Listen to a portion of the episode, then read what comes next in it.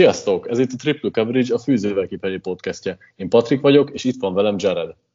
Sziasztok! Dani még mindig ö, a Buy Week-ét tölti, és szerintem most döbben rá, hogy a hajnali meccsnézések nem is voltak valójában annyira fárasztó dolgok, mint amilyen időszak most következik rá. Ettől függetlenül mi nem fogjuk elhanyagolni az összefoglaló podcastjeinket, így most Jareddel fogunk végigmenni a meccseken. Szerencsénk van, mert a Buy Week már kicsit kevesebb meccset tár elénk, de ennek ellenére is sok jó találkozót láthattunk. Kezdjük is mindjárt szerintem az egyik legjobbal, és szerintem ez, ebben Jared is egyetért, hogy a Dallas és a Petsnek a találkozója, az egy kimondottan izgalmas és színvonalas találkozót is hozott, ami végül ugye egy harmincöt huszonkilences Cowboys győzelmet hozott, és hát valljuk be őszintén, hogy nem feltétlenül úgy nézett ki ez a meccs végig, hogy a Dallas ezt behúzza, bár több mint ötszáz yardot termeltek, de helyenként az volt az ember érzése, hogy Belichick megtalálta azért a Dallas lelassítására itt a módszereket. Ettől függetlenül Prescottot nagyon-nagyon nehéz lelassítani, és hát a futójáték is remekelt. Mit gondolsz, Jared, hogy Belichick miért, miért tűnt úgy számunkra, hogy le van lassítva ez a Cowboys offense, de közben mégse volt? Hát ez egy nagyon jó kérdés. Igazából Belicsektől ez nem szokatlan dolog, hogy képes arra, hogy kivegye az ellenfélnek a legerősebb pontjait. Igazából, ha végig gondolok azon, hogy a Patriots miket csinált az elmúlt években, ez állandó jellemző volt, hogy nyelik a yardokat, de aztán mégis az lesz az eredmény, hogy nem szerez pontot az ellenfél. Ez benne van Belichicknek a sémájában, őhez nagyon ért, hogy hogyan csináljon ilyen csalóka képet arról, hogy az ellenfél offense sokat szerez, de mégse szerez, mégse szerez sokat. Igen, igazából, igazából amit mondtál, mondja csak, mondja csak. Igazából én annyit akartam ehhez hozzátenni, hogy ha volt olyan meccs, ahol azt gondoltam, hogy ez egy sima kiütés lesz, akkor pont ez volt, mert hát láttam a múlt heti Texans elleni teljesítményünket, arra azt tudom mondani, hogy ez egy vereséggel felérő győzelem volt, és én azt vártam, hogy a Dallas az simán kicsinálja a Patriotsot, hát mi olyan indok lett volna, hogy ne így történjen, aztán én lepődtem meg a legjobban, hogy ez milyen jó meccs lett a végére.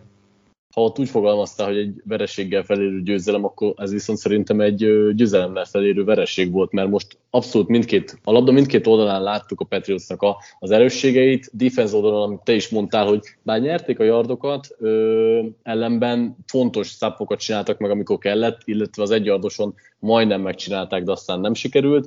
Szereztek labdákat, az offense oldalon pedig az látszik, hogy Mac Jones egyre inkább ö, kényelmesen érzi magát ebben a sémában, elkezdte tudni használni a tight endjeit, az elkapóit.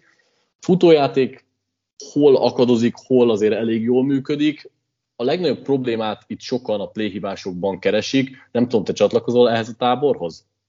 Alapvetően igen, mert engem is ki tud készíteni néha meg Danielsnek a középső futásai, vagy látja, hogy nem működik, mégis azokat hívja, látja, hogy a passz működne, mégsem azokat hívja, de ehhez őszintén szóval már hozzászoktam, tehát már nem tud engem annyira felhúzni ezzel. Ami szerintem egy kicsit, sőt, nagyon nagy hiba volt, az inkább a hosszabbításban az a pánt. Tehát addigra már a védelmünk annyira elfáradt, hogy én biztos voltam benne, tök mindegy, hogy a Cowboys félpályán kapja meg a labdát, vagy a saját huszasán végig fog menni. Az egyetlen esély a győzelemre az, hogyha mi adjuk meg a kezdő tördöfést. Úgyhogy ott, inkább ott csalódtam jobban a playhívásban, mint sem a középső futásokkal.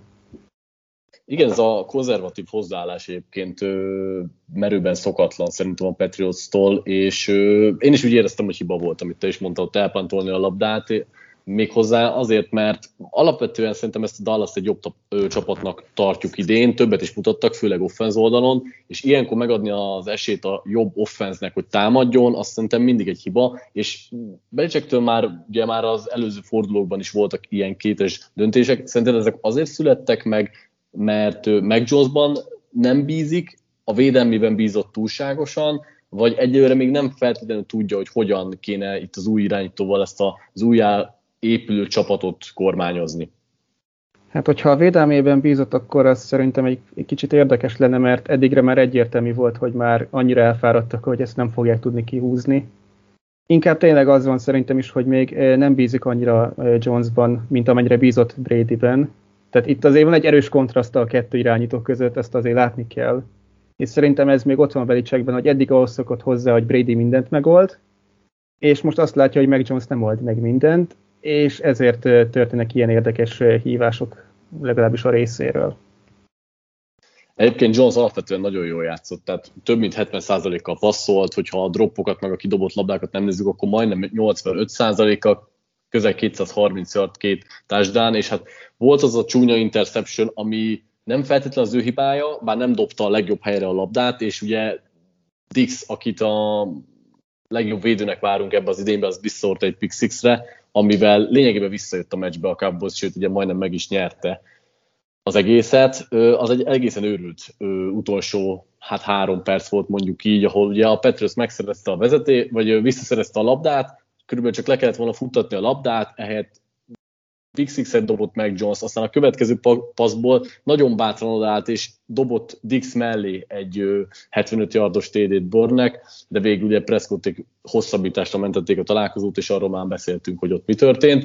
Szerinted ennek, ezt a Cowboys offense le lehet lassítani ennél jobban is akár, mint ahogy most Belichick tette, illetve benne vannak-e szerinted a liga top három offenzében, mert jelenleg nagyon-nagyon úgy tűnik, hogy Prescott csúcsformá közelében játszik, Elliot hasonl- kezd visszatalálni a régi önmagához, és hát cé dé Lamb pedig képes volt arra a breakout áttörésre, amit sokan vártunk tőle.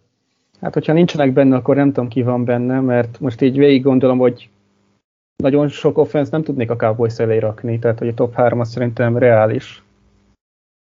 Igazából az, talán, hogy meg lehet őket fogni, hát igazából láttunk már példát, tehát a Chargers ellen sem volt annyira erős ez az offense, de ahhoz azért egy erős gameplan kell, ami most a Patriotsnál megvolt, csak ugye itt volt a probléma, hogy a védelem olyan sokat volt a pályán, hogy már nem lehetett ezt a örökkévalóságig bírni. És ezért lett volna jó, hogyha mondjuk a támadók a meccs közepén nem ülnek rá arra a négy pontos előnyre, amink volt. Alapvetően most mit látsz te a, a Patriots ö, legnagyobb erősségének? Tehát szerinted milyen, mi, mi tudja majd fölfele húzni itt a csapatot, és így valójában az a, az igazi arca a csapatnak, amit most láttunk a Cowboys ellen, hogy egy nagyon potens ellen is végig versenyben lehet, vagy amit a Texans ellen kaptunk, hogy egy gyenge ellenfél ellen is szenvedni tud. Vagy nyilván ugye a középút, hogy valahol egy középcsapat táján van, és ugye Mac Jones fejlődésével párhuzamosan tudnak fejlődni. Mi, miben látod a plafonját most ennek a csapatnak?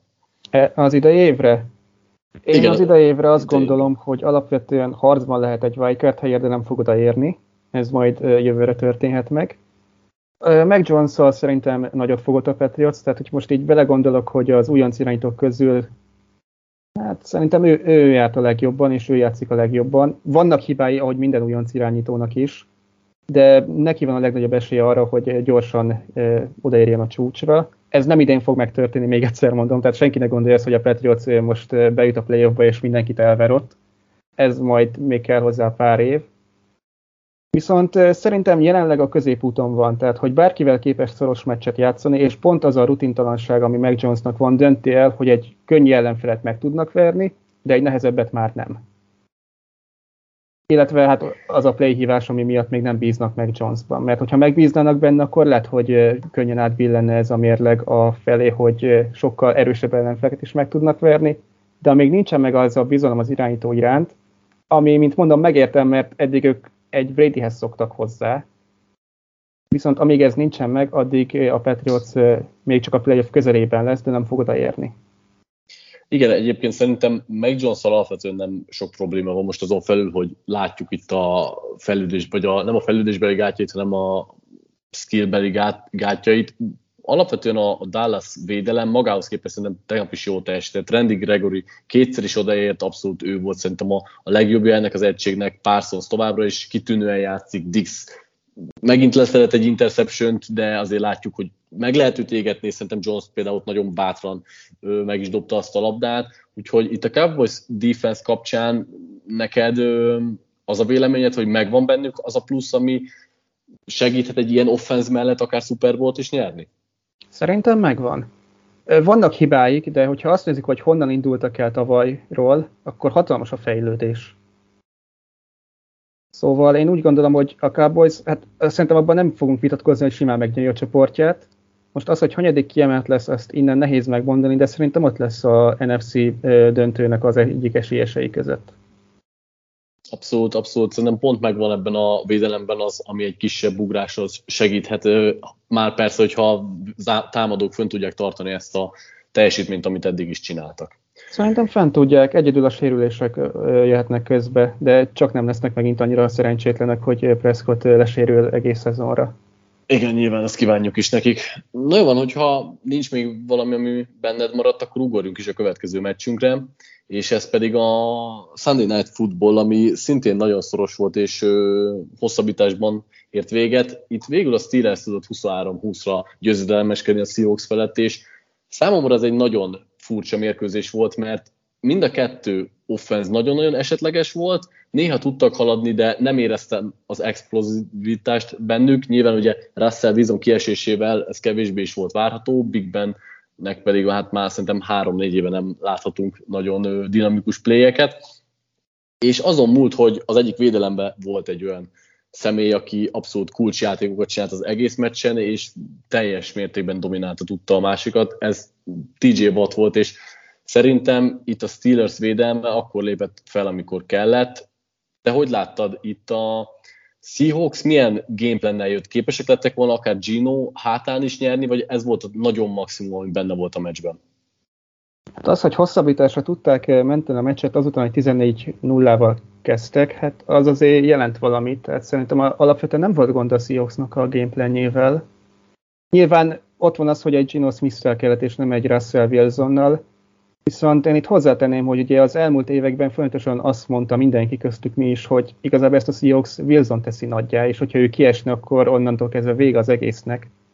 Most azért kaptunk egy olyan választ, hogy ha nem is vége az egésznek, de tud a Seahawks olyat hozni, amivel ki tudják bekelni azt, hogyha Wilson nem elérhető.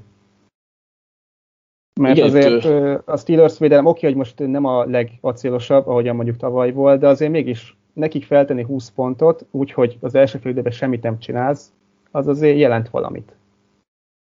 Igen, itt alapvetően szerintem Geno Smith-szel nem volt probléma, mármint olyan szinten, hogy nem volt katasztrofális. Ellenben abszolút mindenféle nagy játék kikerült a Seahawksnak a, a gameplanjéből.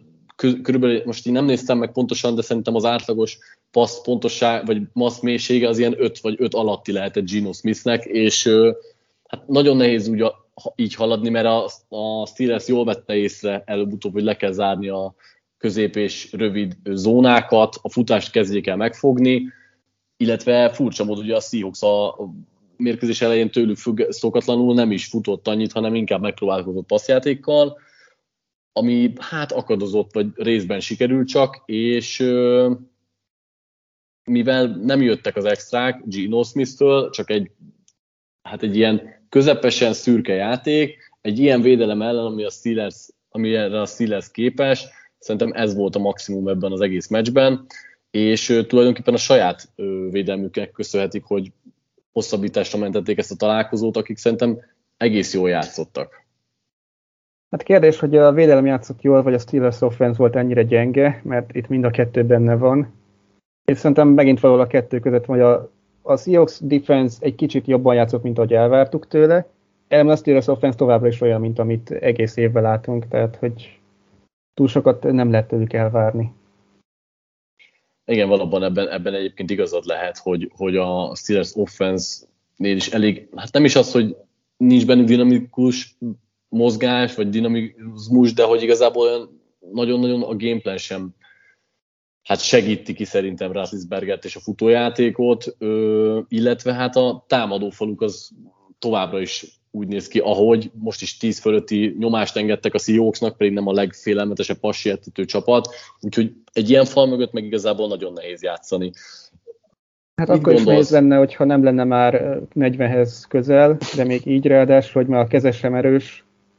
Tehát igazából a Steelersnek az egész off-szezonja arról szólt, hogy majd lesz valahogy. És ezt látjuk egész szezonban most is, hogy majd lesz valahogy. Ha a védelem húsz pont alatt tartja az ellenfelet, akkor nyerünk, ha meg húsz pont fölé ér, akkor, akkor baj van. Igen, szerintem ezt, ezt nagyon jól össze is foglaltad, úgyhogy, úgyhogy ugorjunk át a Seahawksra, hogy náluk mi lehet az elvárás most, nyilván azon kívül, hogy várják, hogy Wilson minél gyorsabban visszatérjen, de amíg nem tér vissza, addig van ennél több ebben a Geno Smith vezett tehetségben, és most csak kevés volt ez az egy hét, vagy, vagy valahogy megpróbálják átevickélni ezeket a heteket, aztán utána Wilsonnal meg mehetnek, kapaszkodhatnak a rájátszásért.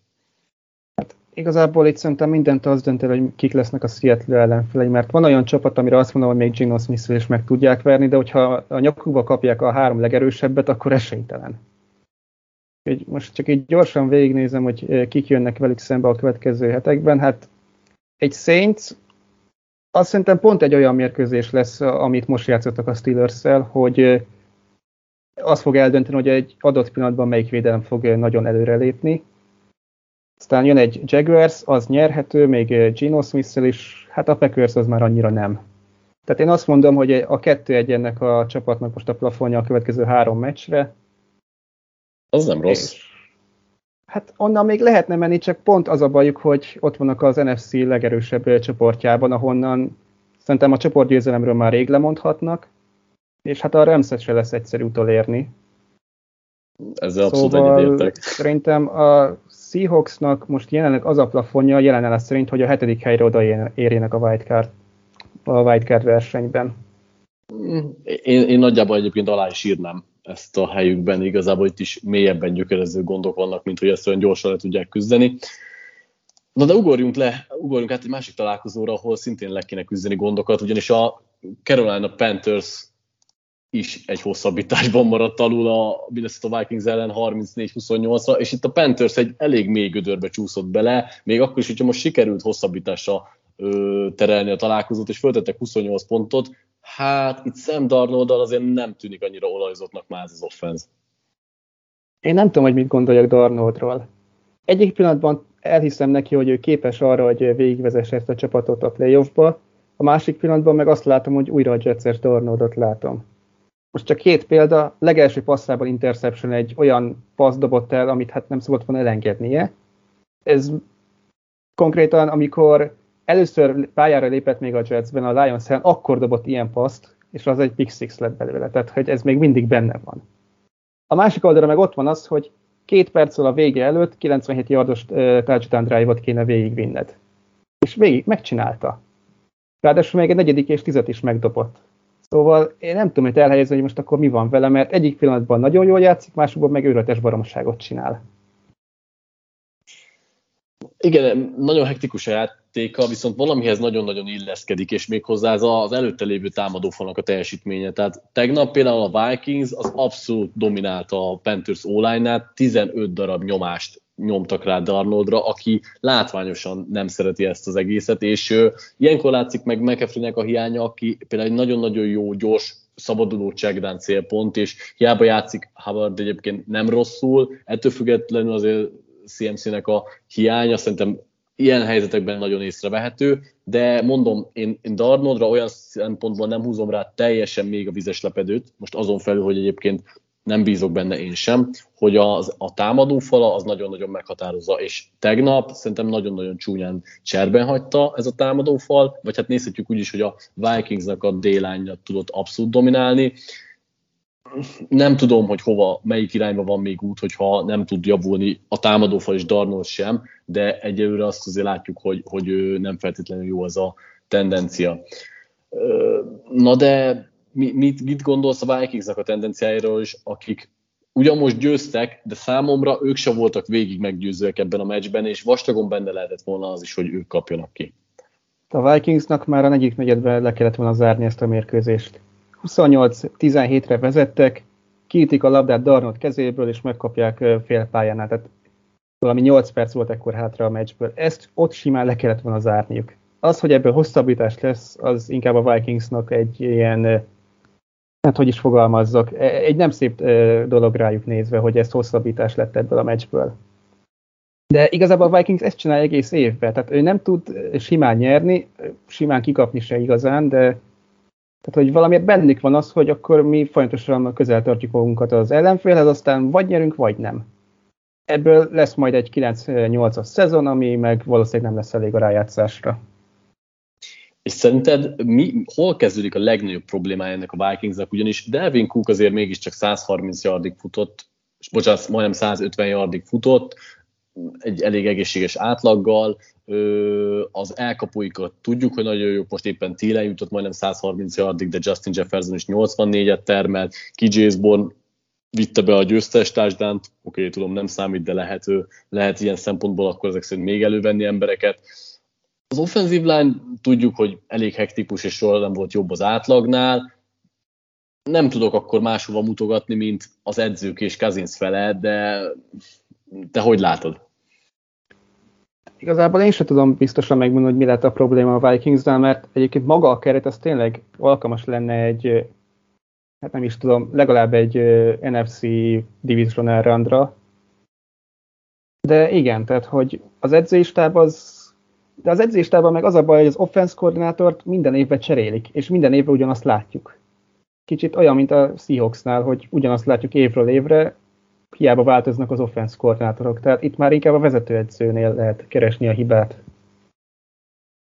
És nem tudom, hogy Zimmer mennyire szól bele az offense-be, mert elvileg ő ugye a védelemhez ért, tehát neki sok dolga nem lenne benne, de mégis azt látjuk, hogy folyamatosan ugyanaz ilyen évről évre, és semmilyen változás nincsen a Vikings támadó sorában. Még egy érdekes statisztika csak ahhoz, hogy Cousinsnál hol keressük a gondokat. A közel négyszáz passzolt yardjának ötven százalékát elkapás után hozták az elkapók, tehát ő nem feltétlenül ő villogott, nem rontott, elő, nem rontott bele a meccsbe, de én Cousinsnál mindig azt érzem, hogy ő nem fog tudni szintet lépni, soha nem is volt azon a polcon, ahova néhányan szerették volna látni. Egy korrekt irányító, de szerintem pont ennyit várhatunk tőle, és az egész csapatra szerintem nagyon-nagyon ez jellemző. Igen, én is ezt érzem, hogy Cousins már rég elérte azt a plafont, amit mindenki mondott, és valamiért a Vikings ezt nem igazán akarja elhinni, ezért folyamatosan olyan helyzetbe hozzák őt, amit már nem tud megcsinálni. Picit dicsérjük is azért ezt a csapatot, ugyanis a defense azért meg meg tudott villanni, csinált meg kulcsfontosságú stopokat, Kendrick nagyon-nagyon jól játszott, illetve hát a, a secondary, ahol alapvetően nincsenek nagy nevek, jól teljesített dé jé Moore például nyolcvan yard alatt tartották, nagyjából limitálták a futójátékot is, és hát Darnoldon meg említettem, hogy mennyi pressure volt, úgyhogy én alapvetően a defense-t még a viszonylag sok, be, sok bekapott pont ellenére se venném elő. Nyilván itt is lehetne javulni, de ettől függetlenül ez az egység kezd magára találni. Hát nem tudom, bennem azért ott van az a utolsó drive a Panthers-től, hogy elpántolják a három yardot, és volt. Onnan meg nem tudják kivédekezni, pedig hát Darnold egész meccsen nem tudott ilyen passzokat adni, mint abban az utolsó drive-ban. Szóval azért én óvatosan bánnék ezzel a védelemjavulással. Igen, igen, ez, ez mondjuk jogos, akkor úgy mondanám, hogy, hogy alapvetően lehetne ez egy ö, masszív egység, akiknek vannak elég durva rövid zárlatai. És akkor szerintem még egy pillanatra nézzünk át a Panthersnek a defenzére, és, aki, akiről, és azért álltam meg egy pillanatra, mert hasonló dolgokat tudnék megfogalmazni, hogy nagyon-nagyon jól kezdték az évet, még arra is emlékszem, hogy top háromba, de top ötbe biztos benn voltak i pé per play defense alapon, és hát ez nagyon-nagyon eltűnt. Tehát Csin néha nagyon fura dolgokat csinál, Pesztrás az nem feltétlenül tudja olyan hatékonysággal végezni a dolgát, mint az elején, úgyhogy nem tudom, ez a fiatal egység egy picit így visszaesett az offenzel párhuzamosan, vagy pedig inkább ott voltak masszívan túl teljesítők. Hát én azt mondanám, hogy ugye az első három hétben kaptak egy Jetset, meg kaptak egy Texanst, amiknek az offenzét annyira nem nehéz levédekezni. Szóval szerintem egy kicsit csalóka volt ez az első három meccs. Lesz majd egy másik csapatunk, ahol csalóka volt az első három meccs, és ugyanez van szerintem a Panthersnél is, hogy kaptak két nagyon könnyű ellenfelet, és egy közepeset a Saint személyében, és akkor ezért egy kicsit a mi elvárásaink nagyobb lettek a védelmükkel kapcsolatban, hogy hát, hogyha őket meg tudták fogni, akkor biztos mást is meg tudnak. És most jön a realitás, amikor azt látjuk, hogy annyira azért nem igaz ez. Jogos, jogos, bár náluk szerintem felmentő körülmény, hogy még tényleg egy nagyon-nagyon fiatal defense-ről beszélünk, tehát ott van a fejlődés lehetősége. Jó, ugorjunk is a következő találkozóra, ami időrendben a legelső volt, és hát ha nem is a legszínvonalasabb, de az egyik legizgalmasabb volt, és az utolsó másodpercben tö- dölt el. A Jaguars és Urban Meyer megnyerte első meccsét huszonhárom húszra Miami ellen Londonban. Hát... Nem is tudom, mi a, mi a legjobb szó erre a Jaguarsra. Te hogy jellemeznéd őket így elő, első szóval? E, első szóval? Képes a változtatásra. Ez most így furcsán hangozhat, de amikor, miközben néztem a meccset, én azt vettem észre, hogy az első másfél negyedben Meyer azt próbálta, amit korábban is csinált, hogy elsőre és másodikra futást hív. Ugye ez azért volt részéről érthető, mert korábban ez működött. Még hogyha nem is egy győzelmekkel, de legalább tudott haladni az offense. Hát itt most nagyon nem működött, ezt másfél negyed alatt észrevette, hogy jó, akkor ezen változtatni kell, és képes volt arra, hogy változtasson, és onnantól kezdve már inkább Lawrence kezébe adta a labdát, ami meg működött. Szóval nekem ez egy nagy pozitívum volt látni a meccsen, hogy azért képes változtatni ez a Jaguars, hogyha azt látja, hogy az alaptaktika, amivel idejött, nem működik. Igen, bár erre szerintem már egy három-négy meccse korábban is rá lehetett volna jönni. Most valóban a Dolphins ellen sikerült változtatni, és szerintem egyébként a második fél időben elég potensek voltak, és nem csak Lawrence passzolt jól, jobbak voltak a playhibások, hanem James Robinsont mindenképp ki kell emelni, aki szenzációsan játszik, az egyik legtöbb kontakt utáni yard zövé az egész ligában, folyamatosan tömít labdával, és már készül is az ellenfél ellen, de ettől függetlenül nagyon nehéz lelassítani. Lawrence-ról meg csak pár gondolat, hogy a Marvin Jonesnak dobott té dé-je az zseniális volt. Én egyelőre azt láttam rajta, hogy amit szerettem volna, hogy nagyon magabiztosan mozog a zsebben, vannak újonc hibái, igen, de talán az egyik legbiztosabb pontnak tűnik az újonc irányítók közül, hogy az én szememben nem segíti a csapata különösebben, nincsenek nagyon jó playmakerei, és hát eddig Meyer sem túlzottan húzta föl úgymond az ő játékát. Úgyhogy Lawrence-re kapcsolatban én egyre pozitívabban tudok látni. A Jaguars-szal ezzel szemben nem feltétlenül. Most oké, okay, egy szoros győzelem egy nem annyira jó Dolphins ellen. Meglátjuk, én Meyerben továbbra sem tudok bízni, és így nyilván az egész projektben. Minden esetre a győzelem az nagyon jó szájíz hagyhat a csapatnak. Ellenben a Dolphinsnak a vereség az már nem túlságosan, és hát Tua a visszatérése se segített. Hát ö, ott nem igazán értem, hogy mi történt. Hát, hogy indult az egész meccs? Tuát passzoltatják tízszer az első drive-ban, és működött. Minden simán ment, és jött is a touchdown. És utána, hogy mi történt, én fel nem tudom fogni, hogy, mert oké, okay, passzoltatták őt továbbra is, de egyszerűen nem álltak azok a passzok, minthogyha nem tudta volna megdobni azokat, amiket az első drive-ban simán megdobott. Úgyhogy nem tudom megmondani, hogy a Dolphins vezetőségében volt a hiba, vagy az irányítóban, mert valahol mind a kettő, de valami nagy összeomlás volt itt az első drive után támadó szempontból. Igen, azért a scripted drive-ok azok gyakran ö, jól szoktak elsülni, de a Dolphinsnál is inkább... Furcsa lenne, hogyha az lett volna a Dolphinsnál, hogy van egy jó drive-juk, amit előre kitaláltak, és utána semmi más nem tudnak összehozni. Hát nagyon remélem, hogy nem így volt tényleg. Alapvetően náluk is azt tudom elmondani, hogy, hogy a, a támadó fallal kellene kezdeni valamit, mert ugyan nem szekkelték Tuát, ellenben még nem jött ki minden statisztika minden meccsről, de legtöbb, hát a, a legt, az eddig kijött meccsek alapján Tuán volt a legtöbbször nyomás, és hát azért a Jaguars defense azért ne nevezzük a egyik legjobbjának, úgyhogy egyértelműen a, a támadó fal nyakába varnám ezt az egészet. Ettől függetlenül Tua sem játszott úgy, ahogy elvárjuk tőle, bár most már lehet, hogy nem olyan nagyok az elvárásaink. Körülbelül a passzainak az ötven százaléka volt pontos, az, az első drive-ot leszámítva én nem is éreztem annyira, hogy jól mozgatná a láncokat, de a, futá, a futójáték se segítette ki például. Hát és az sem, hogy két challenge-ot is ellőtt Flores feleslegesen, ami azért ke- lehet, hogy kellett volna a végén. Igen, mert szerintem. Úgy, mondja csak. Tehát, hogy ugye volt neki két challenge, az egyiket még meg tudom érteni, mert ott láttam azt a momentumot, amiből azt gondolta, hogy hozzáért a Jaguars játékos a labdához, és akkor touchdown szereznének. Ezt megértem, hogy bedobta, mert mit veszíthet vele? Csak nyerhet. De volt neki az a me- megchallenge-elés, hogy meglett a first down, ott szerintem totál felesleges volt. Egyértelműen látszott, hogy ezt nem fogják megváltoztatni. Úgyhogy Flores eddig nem challenge-elt, hogyha jól hallottam a közvetítés alatt, hát lehet, hogy nem véletlenül, és lehet, hogy nem is kéne ezek után. De ez két borzalmas challenge volt, még hogyha az egyiket értem is. Igen, és tényleg ebben is látszik, hogy nem annyira magabiztosan vezet utána a csapatot, mint a tavalyi évben. Vannak, vannak neki is szerintem ilyen up and down-jai. Alapvetően mit várt ettől a Dolphins-tól? Most már azért egy viszonylag rosszabb, mélyebb gödörbe vannak. Szerinted még ő, elindulhatnak szép lassan kapaszkodva a rájátszás felé, vagy, vagy abszolút el kéne engedni itt lassan a szezont? Ebben az évben én kizártnak tartom, hogy a Dolphins innen bejusson a rájátszásba. Szerintem annyi, annyi jobb csapat van náluk most jelenleg az á ef cé-ben, még hogyha egy kísérnek ebből a gödörbe, mert kifognak, tehát nem lesznek mindig egy győzelmen, de rájátszás kezelében nem fognak jutni. Ez már rég elment nekik.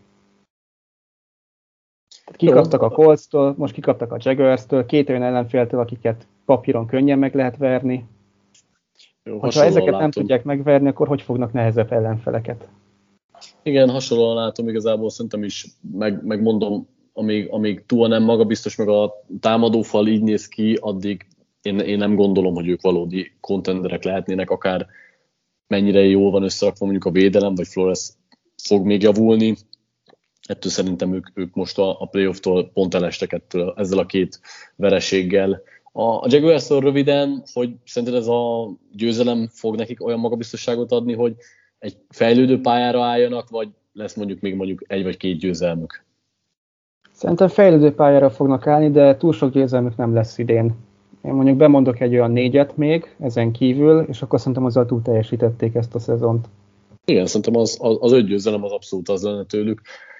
Na, és akkor ugorjunk most már kevésbé ö, szoros mérkőzésekre, olyanokra ráadásul, amiktől viszont azt vártuk, hogy akár a hét meccsé is lehetnek, de aztán az egyik csapat simán átlépett a másikon. Kezdjük az Arizona Cardinals Cleveland Browns találkozóval, ahol harminchét tizennégyre nyert a Browns, de én még az első fél időben, amikor picit szorosabb volt az állás, ugye egy utolsó másodperces Hail Mary-nek köszönhetően, én akkor is azt éreztem, hogy itt a Browns egyáltalán nincsen meccsben, és egy-egy kicsi rövid zárlattal a Cardinals életben tartotta őket, de hogy egyértelműen jobb csapat, és ehhez még az sem kellett, hogy Kyler Murray mondjuk olyan szenzációs legyen. Nem, a Browns végig nem volt meccsben, és ez azért, furcsa módon azért lehetett, mert a Cardinals védelme teljesen szétszette ezt a Browns offense-t. Most oké, okay, ott volt az a Hail Mary, hát jó, azt benézte a Cardinals védelem, előfordul. Azon kívül mit csinált a Browns offense? A free and out-okat, eladott labdákat. Semmit nem tudott csinálni, se Mayfield, se a futójáték. Szóval itt bármennyire is jó nézni azt a harminchét pontot, meg a négy touchdownt Murray neve mellett, ezt a Cardinalsnak a védelme nyerte meg nagyon erősen. És Kovács, igazából... Akkor Vance Joseph-be elkezdünk hinni? Hát tudom, hogy neked vannak ö, ö, fenntartásaid Vance Joseph-tel kapcsolatban, de most ezen a meccsen nagyon szépen összerakta ezt a gameplant. Azt nem a Helmerit vegyük le, az bármikor megtörténhet, lehet, hogy nem is arra számított, de azon hát kívül az, ez teljesen... Ez nem is az ő hibája. Tehát egy Hail Mary-nél szerintem nem feltétlenül az edző felelőssége, most a kivéve, hogyha tényleg nagyon nem számított rá, de szerintem ott inkább a védőknek kellett volna megoldania, még akkor is, hogyha lehet, hogy szám, számbeleg nem voltak fölényben. Ö, ettől függetlenül nem akartam Josephet ekézni, sőt, igazából idén egyre jobb és jobb munkát csinált, a Browns ellen ért el a csúcspontját. Tudta, hogy igazából el kell venni a futójátékot, kezükre játszott, hogy ugye Nick Chubb nem lehetett ott a mérkőzésen, de ettől függetlenül szerintem egy jó gameplannel jöttek, valamint azt is ki kell emelni, hogy azért itt egyénileg is jók ezek a Cardinals védők. Ugye dzsé dzsé Wattnak még mindig nincs. Ö, na, dzsé dzsé Watt most szerezte meg ugyancsak az Igen. első szekét a szezonban, ö, ellenben számtalan nyomást ö, gyakorolt ö, B- Baker Mayfieldre, és hát ezekből a nyomásokból a többiek szekkekre váltottak. Én például előttem Hicksnek a szekjében, ahol dzsé dzsé Watt ütötte ki Mayfieldnek a lábát, vagy ugye egy fumble-t is kiharcolt rajta, és ha már megemlítettem Hickset, akkor őt meg Isaiah Simonst szintén ki tudnám emelni, akik mindenhol ott voltak a pályán. Ugye Hicksnek két szekje volt, de számtalan stoppot is bemutatott, Simons pedig nagyon-nagyon jó volt coverage-ben, végre kezd azzá az emberré válni, akit láttunk az egyetemen, és amiért ilyen magasan draftolták. Úgyhogy szerintem ez a Cardinals defense nagyon-nagyon jól néz ki, egyetértek veled, hogy talán ők hozták ezt a meccset. Mm, nem tudom a, itt Murrayékről most me, mi, mit tudnánk beszélni, mert a kötelezőt hozták, Murray ugyan egyébként a legkevesebb yardot passzolta idén ezzel a kétszázhuszonkilenccel, ellenben amikor passzolt szerintem nagyon hatékony volt, igazából Hopkinsszal és á jé Greennel is nagyon jó a kémiája, itt a két rutinos elkapó nagyon-nagyon jól tudja kisegíteni, úgyhogy ez komplett ez a Cardinals, és hát nyilván ők az egyetlen veretlen csapat, így nem is annyira meglepő. Térjünk át is át a Brownsra, akiknél már szerintem jóval több a kérdőjel, és kezdjük azzal, hogy Baker Mayfield most sem remekelt. Hát nem remekelt, és az se segített neki, hogy hát ráesett újra a sérült vállára, szóval visszajött a meccsbe, de tehát egyértelmű volt, hogy nem tud ő már rendesen dobni. Most, hogy összedrótozzák-e a következő hetekre, az nem tudom megmondani, de az biztos, hogy nagyon érződik a játéken, hogy sérült. Igen, igen, bár szerintem még a sérült, tehát a, miért ráesett volna a vállára, azelőtt sem nézett ki annyira jól. Volt itt, ha jól emlékszem, két olyan dobás is, ami majdnem interceptiont ért, és megmenekült, meg hát volt egy interceptionje is. A, akit pozitívan tudnék kiemelni, az Donovan Peoples-Jones, és nem azért, mert lehúzta a Hail Mary-t, Mérit, az Hail Mary, ez véletlen elszólás. Tehát a hát, Hail Mary, lehetett de, volna az is. Igen, de alapvetően is jól játszott, könnyen szeparálódott, és jó célpontja volt Mayfieldnek. Mit gondolsz oda Beckhamről, aki, akitől sokkal többet vártunk, most már nem tudom, hogy most is többet várunk-e, és látszik, hogy akar és küzd, de valahogy nagyon izzadságszagú nekem a teljesítménye. Én azt látom, hogy közre és Mayfield között egyáltalán nincsen semmi kapcsolat.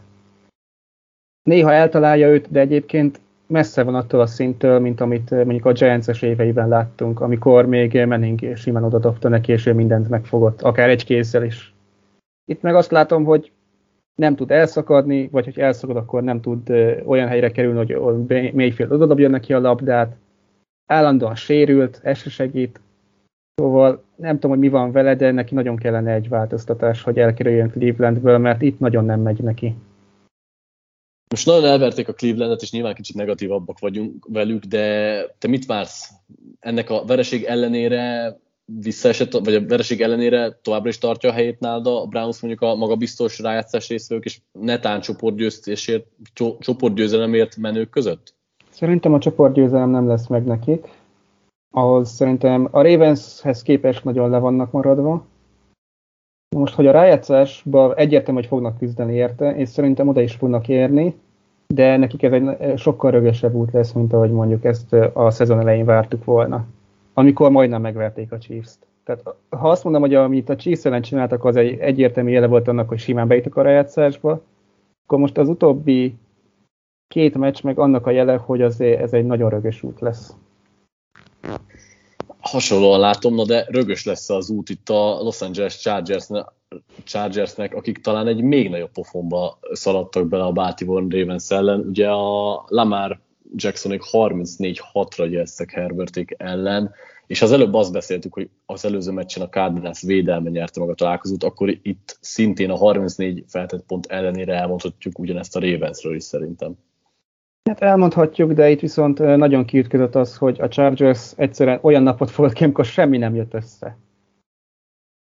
Herbert össze-vissza dobálta a labdákat, ami eddig nem volt rá jellemző, az elkapók nem tudtak elszakadni, vagy elkapni a labdát, a támadófal nem védte meg. Szóval ez most egy olyan meccs volt a Chargersről, ahol minden elromlott, és ilyen mindig van egy csapat életében szezononként legalább egyszer, hát a Chargers most le tudta ezt a Ravens elleni meccsen. Még lehet, hogy jó is, hogy most jött ki egyébként, amikor már szerintem mindenki nagyon nagyra volt vele, és jöttek a Herbert em vé pé, meg Chargers Super Bowl hangok, lehet, hogy egy, egy kicsit kiózanító pofon. Én tovább is tartom. Bocsánat, hogy Super Bowl? Én, én betippeltem Herbertet em vé pének, a Chargers meg Super Bowl-nak. Tehát én ja, jó, hát igazából tehát azt mondom csak, hogy, hogy kellett nekik egy kiózanító pofon, hogy egy picit azért ők is fölébredjenek, ettől függetlenül szerintem nem lettek rosszabb csapat. Herbert kapcsán én annyit akartam kiemelni, hogy vegyes volt szerintem, amit láttunk tőle most a Ravens ellen, mert amikor, amikor tiszta zsebből passzolt, akkor most is iszonyatosan pontos volt. Most az egy másik dolog, hogy egyébként Williams és Cook is elejtette két kristálytiszta labdáját, amiből mind a kettőből first down lett volna. Nagyon nem mindegy, hogy néha tudja mozgatni a láncokat egy csapat, illetve ami nagyon látványos volt nálam Herbertnél, hogy amikor most nyomás alá került, már pedig nagyon sokszor nyomás alá került, mert a Ravens nagyon-nagyon jó blitz csomagokkal érkezett a meccsre, akkor viszont szenvedett. És ez az a Herbert volt, akit az utolsó egyetemi éveben láttunk, és pont, hogy féltünk tőle, hogy ha nyomás alá kerül, akkor mit fog csinálni. Azt hittük, hogy ez, ez fogja csinálni, és ennek ellenére eddig nyomás alatt is tök higgadt volt, megcsinálta a playeket, most meg valahogy nem jött ki a lépés. Nyilván amit te mondasz, az egy tök jó dolog lehet, hogy most ez egy outlier meccs volt, csak számomra egy picit ezért volt elrettető itt Herbertnek a teljesítménye, mert most pont azt csinálta, amitől féltünk tőle, még annó prospektként. Hát igen, de most az, hogyha van egy ilyen meccs, és mellette van tizenhat másik, amikor meg az ellenkezőjét látjuk, akkor szerintem az azt jelenti, hogy nem ez az egy meccs lesz a minta, hanem a másik tizenhat. Szóval én nem féltem Herbertet. Igen?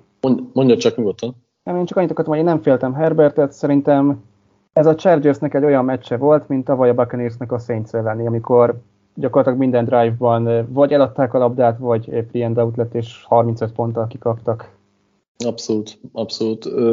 Na de hogyha már mintákat nézzünk, akkor a, a Ravensnek a tegnapi meccséből levonhatunk-e bármi konzekvenciát, mert hogyha azt mondtuk, a Chargersnek semmi nem jött ki, akkor a Ravensnek viszont nagyon kényelmesen kijött minden. Igazából nem, én úgy érteztem, hogy offense oldalon egyáltalán nem kell megfeszülnünk a győzelemért. Lamar Jackson például az egyik legkevesebb scrimmage yardját hozta, se futásba, se passzba nem kellett tőle semmi extra. Szépen szétszórta a labdákat, a futójáték működött igazából Murrayt és Freeman fölváltogatva, úgyhogy ö, szerintem erről a Ravens támadójáték most talán először az évben pihenhetett.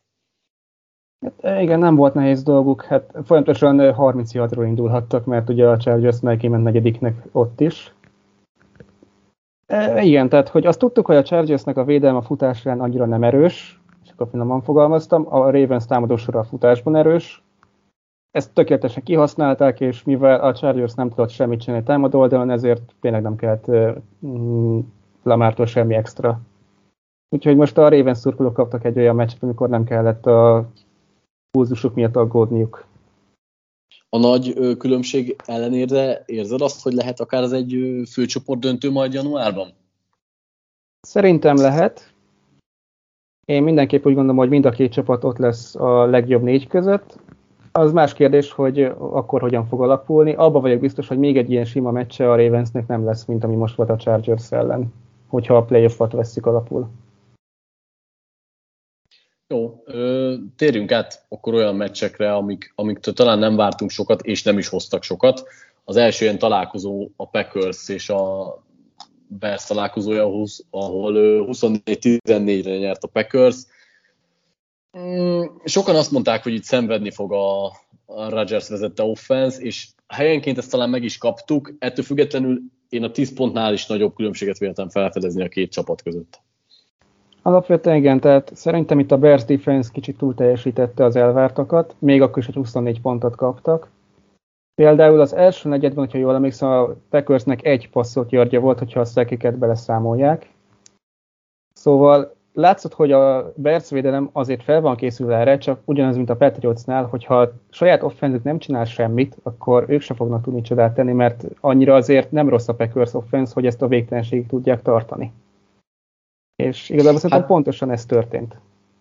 A, ami, amit nagyon jól csinált a Bears defense, hogy, hogy Davante Adamset ki tudták venni a játékból, mármint úgy, ahogy ki tudták venni, tehát majdnem száz yardig jutott, de Adamstől már ez egy ö, közepes teljesítmény. Ugye egy Jalen Johnson-t kell kiemelni, aki fiatalkora ellenére, és azért az egyik legjobb corner ö, egy az egyben az elkapók ellen.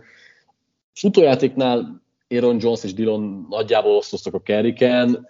Én, én Jones-ba látom továbbra is a dinamizmust, és ugye itt is összehoztak egy passzolt té dét Rodgers-el. Fura, fura módon ö, a Packersnek a defense-e hozta szerintem ezt a találkozót, méghozzá a defensive line nagyon, soka, nagyon sokat tudta Fields-et nyomás alatt tartani. Fields-ből tudjuk, hogy nem feltétlenül a legjobban tűri a nyomást. Nem azt mondom, hogy borzasztó volt, ettől függetlenül nem tudta úgy mozgatni a láncokat, ahogy kellett volna. Úgyhogy ö, én, én úgy gondolom, hogy itt a, a Packers abszolút fellépett, nyilván ugye Khalil Herbert szemében nem is egy első számú futóval kellett ö, szembenézniük, és itt a, az első scriptelt drive kivételével azért a, a Bears támadósornak megállt a tudománya. Igen, és itt viszont tényleg elhiszem azt, hogy a Bearsnél tényleg az volt, hogy egy drive-ot jól felrajzolunk, aztán a többiből le majd lesz valami. Itt el tudom ezt hinni. Igen, igen, igen, bár Fieldsre amúgy is jellemző ez a ö, mentalitás, hogy kicsit elkezd improvizálni már a legkisebb nyomás hatására is, és szétesik a gameplan, de hát igen, a, ha az edzőket akartad ezzel valamennyire kicsit elővenni, akkor, akkor be tudok szállni ebbe a, ennek megerősítésébe, ugyanis nekem sem feltétlenül tetszik, ahogy Fields felé fölépítik ezt az egészet. Darnell Mooney-val látszik, hogy nagyon jó a kémia, igazából vannak felfelvillanása, és illetve most Colkmet is ki tudta segíteni. Ettől függetlenül szerintem azért lát, látjuk a plafonját, és az elég alacsony most jelenleg ennek a Bearsnek. Mármint offense oldalon. Offense oldalon mindenképp. Lehet, hogy az év végére ez még összeállhat valamire, csak kérdés az, hogy ezt akarja a Bears, mert hogyha mondjuk ez a szezon azt mondatná velük, hogy kirúgják a végén, mert negít, akkor lehet, hogy azt mondják a belszurkolók is, hogy jó, akkor legyen, ami eddig volt, úgy sem lepődünk meg már semmin, aztán talán egy értelmesebb vezetőedzővel már jobb lesz jövőre. Csak kérdés, igen, hogy ez meg fog-e történni. Igen, és a, és a Packersnél mit látsz? Ők nem adtak ki, úgy érzem, magukból mindent. Nem adtak ki magukból mindent, de minden évben van nekik ilyen meccsük, amikor csak annyit adnak ki, amennyi feltétlenül szükséges. Te tudod támogatni egyébként ezt a mentalitást? Hát van olyan meccs, ahol tényleg nincs értelme mindent kártyádat megmutatni, mert akkor a playoffban ez visszaüthet, hogyha felkészülnek rá. Igazából ez egy olyan meccs volt, ahol szerintem mindenki tudta, hogy mi fog történni. Tehát hogy esélytelen volt, hogy a Bears offense olyan erős legyen, hogy több pontot pakoljon fel a táblára, mint amennyit Rodgers. Szóval én úgy gondolom, hogy a Packers úgy állt ez a meccshez, hogy adunk, amennyi feltétlenül szükséges, aztán, hogyha nagy a baj, akkor van vésztartalékunk, és elővesszük azt. De nem volt nagy a baj, úgyhogy nem kellett. Igen, abszolút, amúgy egyetértek igazából. Vissza tud ütni néha ez a hozzáállás, de ettől függetlenül... Szerintem akkor tud visszaütni, hogyha ezt a szezon végén csinálják meg, amikor már nagyon leengednek. Az lehet. A szezon közepén lehet. Elmegy. Jó, nézzük a következő meccsünket, ahol szintén tíz pont lett a végére a különbség, ellenben ennél sokkal nagyobb volt, és a végén kozmetikázott a Denver Broncos, akik harmincnégy huszonnégyre kikaptak, és hát mesélj erről a meccsről nekem, kérlek. Én meséljek róla? Azt hittem, hogy most te megmondtad rész. Kíváncsi vagyok, hogy más hogy látja ezt, mert nekem nagyon éles kijelentéseim vannak, amiket már sokszor hallottatok, de egy kívülálló hátra jobban meg tudja ítélni, és csak én vagyok nagyon pessimista a Broncos kapcsán. Jó, hát szerintem mindent elmond a Broncos való hozzáállásomról, hogy idén először nem raktam őket playoffba a jósdában. Aztán ugye jött nekik ez a három győzelem, hát egy Giants, egy Jets, meg egy Jaguars ellen, szóval abból én sem gondoltam, hogy nagyon sok mindent le lehet vonni. Viszont ez a meccs nekem végleg bebizonyította, hogy ez a Broncos idén legalábbis esélytelen, hogy bármit is összehozzon, mert itt van nekünk ez a Raiders. Most volt nekik egy hatalmas nagy botrányuk, ami miatt a vezetőnek le kellett mondania. Ha van pillanat, amikor a Broncosnak most elő kellett volna lépnie és földbe döngölni az ellenfélt, akkor ez pont most volt. Tehát egy mentálisan eléggé rossz állapotban lévő csapatot fogadtak, és olyan simán kikaptak, hogy ez csak na hiába, hogy tíz pont volt csak a különbség. Szóval innentől kezdve ez a Broncos nem fog semmit. Ezt nagyon jó kiemelted, és, és nem tudok másra mutatni ilyenkor, mint az edzői gárdára. Én továbbra is tartom, hogy két fő problémája van ennek a Broncosnak, hogy az edzői nem feltétlenül alkalmasak egy rájátszásba vezetni ezt a gárdát, illetve hogy az irányítója az megvan a maga középszerűségében. Nem akarok mindent ráhúzni Teddyre, de most is ezen a meccsen voltak olyan kulcs szituációk, még akkor, amikor nagyjából meccsben volt a gárda, amiket egy jó irányító, vagy egy közepes irányító, egy közepesnél picit jobb irányító igenis megdob. Tehát Suttonnek volt két olyan elszakadása, az egyik té dé-ért, a másik pedig egy húsz plusz yardos ö, ö, haladásért, amiknél nagyon, tehát még azt sem mondom, hogy szorosan kellett volna megdobnia, nem. Sutton ott hagyta az emberét, három-négy yardja, Teddy meg túldobta öt yarddal őt. Még, tehát még ugorva is éppen, hogy csak el tudta csípni a labdát. Nálam ez egyértelműen Bridgewater nyakába kell varni. Most akármiket kozmetikázott a végén a számain, azt szerintem teljesen nem szabad nézni. Amíg, amíg meccs volt ebből, addig Teddy nem tudta megoldani azokat a játékokat, amiket kellett volna. És akkor nyilván ez mellett meg meg kell említeni az edzőket, akik meg amúgy nem feltétlenül segítették ki. Ö, megint nagyon fura hívások voltak, a Raiders, nem, abszolút nem a Raidersnek a gyengeségeit támadták, nem tudták szkímelni azt, hogy a támadófal nem, a, nem áll a helyzet magaslatán. Úgyhogy megint megbukott az edzői gárda és az, az irányítós nálam, és hogy még ö, mélyebbre menjünk, a védelem abszolút összeesett, és nem, sajnos nem csak akkor, amikor a támadók már abszolút ö, mm, nem adták meg nekik az esélyt, úgymond a meccsbe maradásra, hanem az első drive-ban miért kell Henry Ruggs-tól egy ilyen cornersorra ötven yardos té dét kapni? Vagy miért kell ö, utána megint egy harminc yardos Kendrick térd ö, passzoló té dét benyelni, még akkor is, hogyha az egyébként egy nagyon-nagyon szép passz volt Kártól, egy szép elkapás Drake-től. Ettől függetlenül ennek a csapatnak azt hittük, hogy a védelem lett abszolút az erőssége, hogy egy top ötös, de akár egy top hármas defense lehet, és ö, teljes csődöt mondanak ők is. Teljesen csődöt mondtak, és nekem az volt az érzésem meccs közben, hogy ez a Broncos nem arra van kitalálva, hogy hátrányból játszon. Max Garbage time-ban, de azt hagyjuk. Szóval én úgy látom, hogy igen, ha a Broncos már az elején ö, ö, hátrányba kerül, akkor abból nem fog soha fordítani, mert amennyire ezt a támadósort elnézem, ez alkalmatlan arra.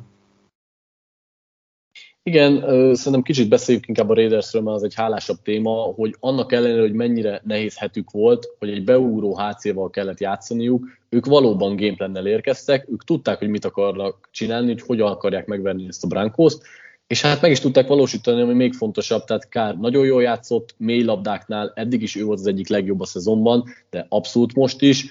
Megint csak a Ruggsnak és a Drake-nek dobott labdát tudom mondani, hogy mind a kettő olyan on-demand labda volt, hogy nemhogy oda volt dobva, hogy el tudja kapni az elkapója, hanem vezetve volt, tehát lassítás nélkül mennie kellett tovább csak. Tehát ezek olyan labdák, amiket egy átlagos, vagy egy átlagosnál rosszabb irányító nem dob meg, és ugyan még mindig nem tudom teljesen hova helyezzem Kárt, de az biztos, hogy ebben a szezonban em vé pé közeli formában játszik. Én azt láttam, hogy Kár végig felszabadultan játszott, ami nekem egy szokatlan dolog volt, mert én azt hittem, hogy ez a Gruden ügy ez, az ő mentális állapotát egy kicsit visszaveti. Igazából nem merném azt kimondani, hogy lehet, hogy jót is tesz neki, hogy már nincsen ott Gruden, de ezzel a meccsen mindenképpen azt láttam, hogy egyrészt nem zavarja őt, ami történt, másrészt lehet, hogy még jobban is járt, mert tényleg olyan felszabadultan játszott, mint nem is tudom mikor utoljára. Jó, ehhez a Denver védelme is párosult, de én végig azt láttam Kár arcán, hogy most érzi igazán elemében magát. Ez, ezzel csak egyet érteni tudok.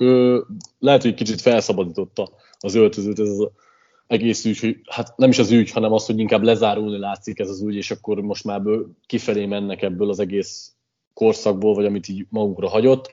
És akkor végső, végül még a, a Oakland, vagy Oaklandi, Las Vegas-i védelemről is beszéljünk, a, akik hát végig sakban tartották Teddyt, lehalázták több passzát, Max Crosby három darab szekket, vagy négyet szerzett a meccsen, most így nincs előttem, de összesen az egység már szerzett, vagy az összesen az egység hatot tudott jegyezni, úgyhogy szerintem csak szuperlativiszukban lehet ez alapján, a meccs alapján beszélni róluk. Igen, és akkor viszont én tenném most fel neked a kérdést, hogy szerinted a Raiders playoffra esélyes? Abszolút. Én, tehát nyilván ugye hét csapat jut be, és abszolút látom azt, hogy ez a Raiders a hatodik, hetedik helyét oda fog érni. Furcsa módon ugye, amit szok, sokszor szoktam kifogásolni náluk, hogy nincsen vezéregyénysége semmelyik oldalon ö, a labdának ennek a csapatnak, viszont Kár elő tudott lépni egy olyan szerepbe, ami már nem csak a game manager típus, hanem megdobja azokat az extrákat, amik kellenek. A defense-nél meg mondjuk azt, hogy mondjuk Max Crosby vezetésével kialakulóban van egy olyan ö, fiatal mag, akik... Ö, egységként tudnak időszakosan jól működni, és ezért mondom, hogy hatodik, hetedik helyre érnek oda, mert azt nem látom, hogy bennük van a sztár potenciál, hogy mondjuk ott legyenek a top négy-öt legjobb csapatba, de jelenleg én azt mondom, hogy be fognak jutni éppen hogy. Én is így gondolom, ha a múlt hét szerdán tetted volna fel nekem ezt a kérdést, akkor azt mondtam volna, hogy szerintem esélytelen, mert ilyen körülmények között szerintem meg fognak, meg fognak zuhanni fejben, de ez a meccs bebizonyította, hogy abszolút nincsen erről szó, ott folytatnak mindent, ahol még a botrány kirobbanás előtt abba hagytak, és szerintem az egy bőven playoff teljesítmény. Na de ha már arról beszélünk, hogy ki van megrogyva fejben, ö, akkor a Kansas City, ö, na, Kansas City Chiefsről mindenképpen ez jut elsőre eszemben, hiába nyertek most harmincegy tizenháromra a Washington football team ellen, hát Mahomesék egyáltalán nem úgy festenek, mint ahogy elképzeltük róluk. Hát mindent megtettek az első két negyedben, hogy megnyerjék ezt a Washingtonnak, az tény. Az más kérdés, hogy Washington ezt nem tudta kihasználni, de valóban valami nincsen rendben, sem a Holmes-szel, se ezzel a Chiefs offense-zel. De mit gondolsz, kicsit ő, Super Bowl hangover-ez, vagy pedig ő, fejben belekerültek egy kisebb hullámvölgybe, és Andy Reid sem tudja őket most kirángatni? De az biztos, hogy fejben most egy hullámvölgybe vannak, mert tehát az az interception, amit Mahomes csinált egy rossz snap után, az nagyon nem Mahomesra val. Ő ilyeneket nem szokott interceptionre dobni. Úgyhogy valami ott biztosan nincsen rendben a fejekben. Szerintem nem a Super Bowl hangover, mert mondjuk a Browns meccs akkor ott nem kellett visszajönnék, hogyha erről lenne szó. Lehet, hogy ott is van valami, amiről mi nem tudunk. Vannak hírek Mahomesnak a családjáról, amik nem túl pozitívak, szóval ez is benne lehet, de én is csak találgatok, mert ez nagyon nem az, amit tőle megszoktunk. Mit gondolsz, valósan probléma lehet ez náluk? Tehát abban megnyilvánulhat mondjuk, hogy nem, hogy nem nyerik meg a csoportot, de mondjuk éppen, hogy bejutnak a play-offba, és ott mondjuk rögtön kikapnak? Szerintem ez egy valós probléma. Abból, amit eddig láttunk, ez valós probléma, hogy egy wildcard körén nem fognak tovább jutni. Mert most oké, okay, lehet mondani, hogy kikaptak a Chargers-től, kikaptak a Bills-től, kikaptak a Ravens-től, jelenleg a három legerősebb á ef cé csapattól, de hát pont, hogy őket kéne megverniük ahhoz, hogy Super Bowl esélyesként beszéljünk róluk. Tehát, hogy az, hogy mind a háromtól kikapnak, az már probléma. Az, hogy egyiktől kikapnak, az belefér, de ez már sok. És ez a meccs, hát ez megint olyan volt, hogy ezt simán nyerni kellett volna. Oké, okay, hogy az eredmény szerint simán nyertek, de a meccs képen nagyon nem ezt mutatta. És miért nem tudta akkor egyébként a futballteam a saját ö, oldalára állítani az egészet, hogyha Mahomesnak ennyire nem ment, és azt meg ugye tudjuk, hogy a Chiefs defense nem tartozik a legjobbak közé. Mi hiányzott itt Heinickéktől? Őszintén megmondom, fogalmam sincs. Tehát, hogy a Chiefsnek van az egyik legrosszabb védelme.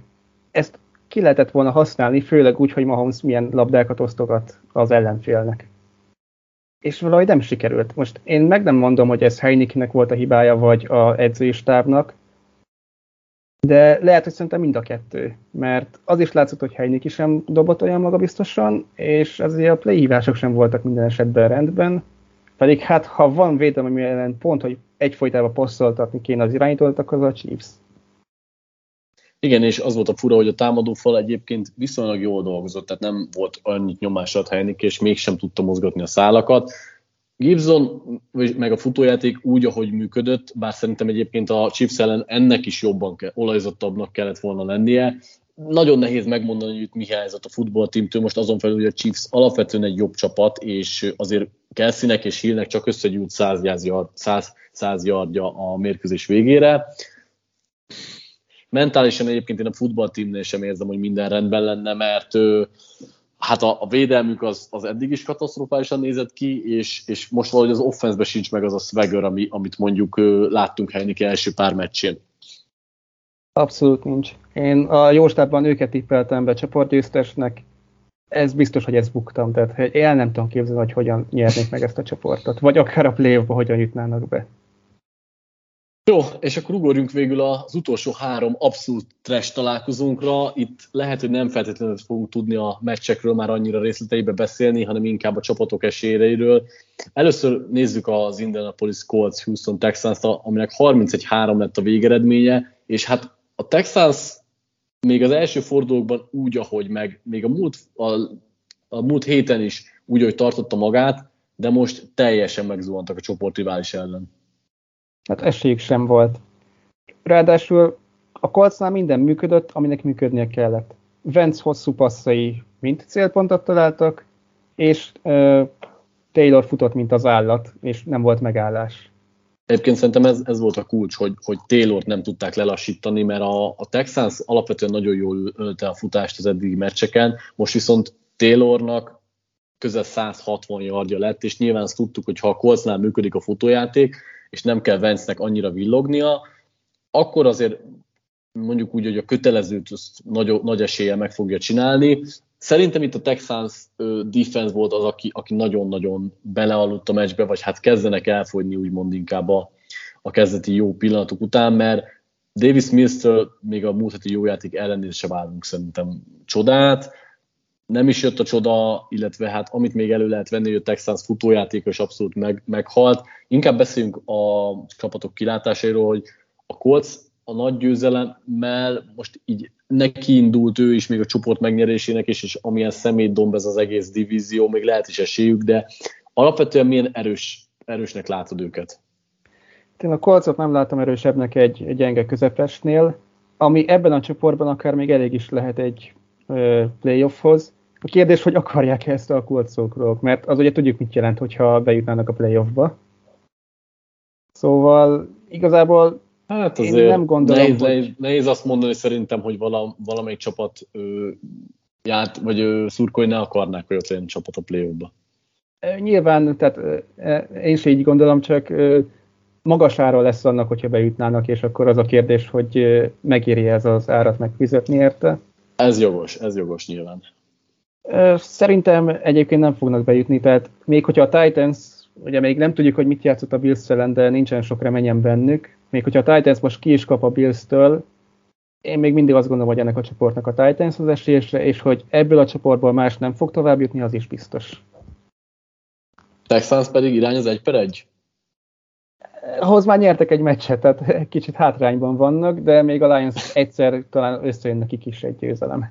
Na hát, hogyha már megemlítetted a Lions-t, akkor nézzük az ő meccsüket így legközelebb. Ők a Bengalstól kaptak ki harmincnégy tizenegyre, és itt a tizenegy pont is a, a végén garbage time-ban jött össze. Kezdjük a pozitívumokkal, és akkor csak a Bengalsról. Jól játszottak, volt gameplan is, Burrow szenzációs, Jamar Chase mint blokkoló is szenzációs, Mix, Mixon a sérülése ellenére is jól játszik, valamint elővették Chris Evans is, aki, aki megmutatta, hogy kiegészítő szerepkörben már most is ö, hasznos tud lenni, illetve amiről szerintem keveset beszélünk, mert általában Burrow meg Chase elviszi a figyelmet, de ez a Bengals defense, ahogy Chester is említette valamelyik podcastben, ez viszonylag korrektül néz ki. Nem azt mondom róluk sem, hogy top öt hét tíz, de hogy egy, egy masszívabb egység, aki, aki például ilyen gyengébb csapatokat, mint a Lions, elég jól le tud dullázni. Igen, ez egy egész szép megfogalmazás ennek. Egy korrekt defense. Vannak, hm, hogy mondjam, vannak problémáik, amiket idővel meg lehet oldani, de sokkal jobban állnak, mint mondjuk egy évvel korábban láttuk tőlük. Hát az offense az meg, ahogy mondtad, szuperlatívuszok, főleg úgy, hogy már nem csak Jamar Chase-nek passzol az irányító té dé-ket, hanem már a futókat is megtalálja, ez is egy jó dolog. Mit gondolsz az esélyeikről? Most négy kettővel állnak, azért a Browns látjuk, hogy szenvedget, a Steelers se félelmetes. Mit lehet hát, a plafon itt a Bengalsnál? Én nagyon szeretném, hogyha a playoff lenne ebből, de még nem merném őket oda rakni. Lehet, hogy három hét múlva ez megváltozik, amikor állnak majd hét kettővel. Jó, ilyen nem fog megtörténni, de létezik fel. De szerintem még pont ez a csapat lesz, mint tavaly a Dolphins, hogy éppen lemarad a rájátszásról. És akkor Lions viszont egy per egy, ha az előző a Texasnál azt mondtad, hogy ők már nyertek egyet, a Lions nem nyert még egyet sem. ötvenkét percig nulla ponton álltak. Ennél több, többért nem kell. És ugye szétharapnak még egy pár tért kalácsot? Hát, nem fog segíteni. Akkor meg majd nyolcvan yardra berúgják a game winning mezőny gólt. Jogos, jogos, jogos. Na és akkor utoljára ö, kerül sor a Los Angeles Rams New York Giants megbeszélésére. Itt a Rams nyert harmincnyolc tizenegyre. Hát igazából itt is nagyon nehéz azon felül bármiről beszélni, hogy a Ramsnél minden összeállt, és ők egy nagyon-nagyon jó csapat, hogyha minden összeáll, akkor ők dominálni fognak egy olyan csapatot, mint a Giants, akik meg nem is játszottak jól. Én igazából szerintem mindent elmond erről a meccsről, hogy miközben ment a meccs, Józsi egyszer sem szitta a Ramst, hogy tönkreteszik Staffordnak a Super Bowl esélyét. Jó, mert, ja, hát igen, igen. igen. Stafford jól játszott egyébként, ha jól, ha jól tudom, akkor talán a második most az em vé pé szavazáson. Én, én nem tudom, hogy mernék ilyen merész ö, dolgokat mondani vele kapcsolatban, mert most például mindent megoldott a Giants ellen, illetve volt azért egy interceptionje, de annyi, annyira plusz, én olyan nagy pluszokat nem látok az ő játékában, hanem megcsinál minden olyat, amit, amit ö, elérak a rendszer, és persze ezt, ezt el kell venni, tehát ő egy jó irányító, de szerintem nem egy olyan irányító, aki képes pluszt is hozzáadni. Hát szerintem azért a Detroitban bebizonyított, hogy pont ő tud pluszt hozzáadni. Most kapott egy olyan környezetet, ahol nem biztos, hogy kell ez. Majd meglátjuk, hogyha tényleg szükség lesz erre a pluszra, akkor mit fogunk látni tőle.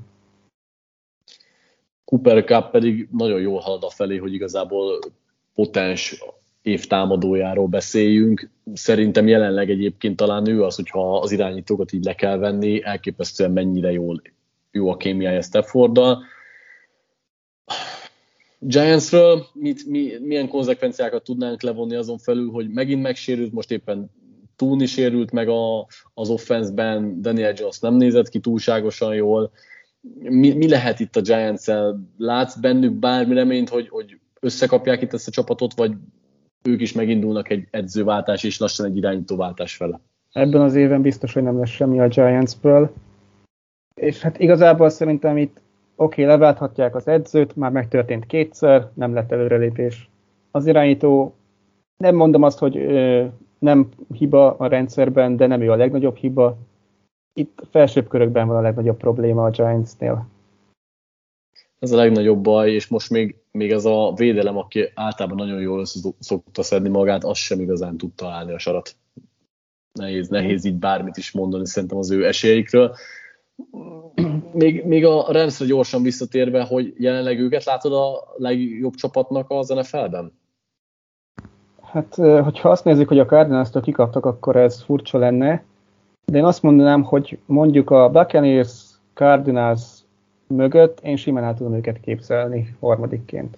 Jó, a Buccaneers pont megverték, tehát hogy ez egy kicsit megint furcsán jön ki. De én azt mondanám, hogy akkor top háromba benne van a en ef cé részéről biztosan. És hogyha az egész en ef el-t vesszük, akkor viszont szerintem top öt inkább csak. Jó, hát végig is értünk itt a találkozókon, ugye itt a Buy Week-ek miatt egy picit rövidebb lett az adás, de annál velősebb.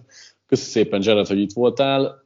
Én annyit tudok ígérni, hogy megpróbáljuk összehozni ezen a héten a College Podot is. A hét második felében belőtt csütörtöki pénteki podra lehet, hogy most viszont az elmulasztás képe vár. Köszönjük nektek, hogy velünk tartottatok, és legkésőbb jövő hét hétfőn találkozunk. Sziasztok! Sziasztok!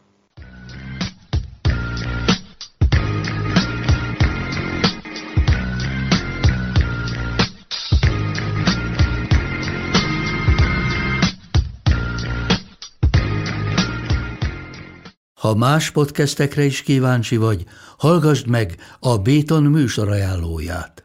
El tudod képzelni, hogy a podcastet, amit éppen most hallgattál, fél év múlva már a mesterséges intelligencia generálja? Mi sem. De ha érdekel, eljötte már a gépek lázadása. Hallgass bele az Embertelen Podcastbe. Orsós Lajos vagyok, a műsor házigazdája. Egyelőre még élőben. Egyelőre. Fedezzük fel együtt, hogyan ismerkedik, randizik, mesél és vitatkozik Betty és Péter. Két teljesen mesterséges intelligencia. Lajos, a podcast címét mond még egyszer, léci. Oké. Okay. Embertelen Podcast. Ez a műsor a Béton közösség tagja.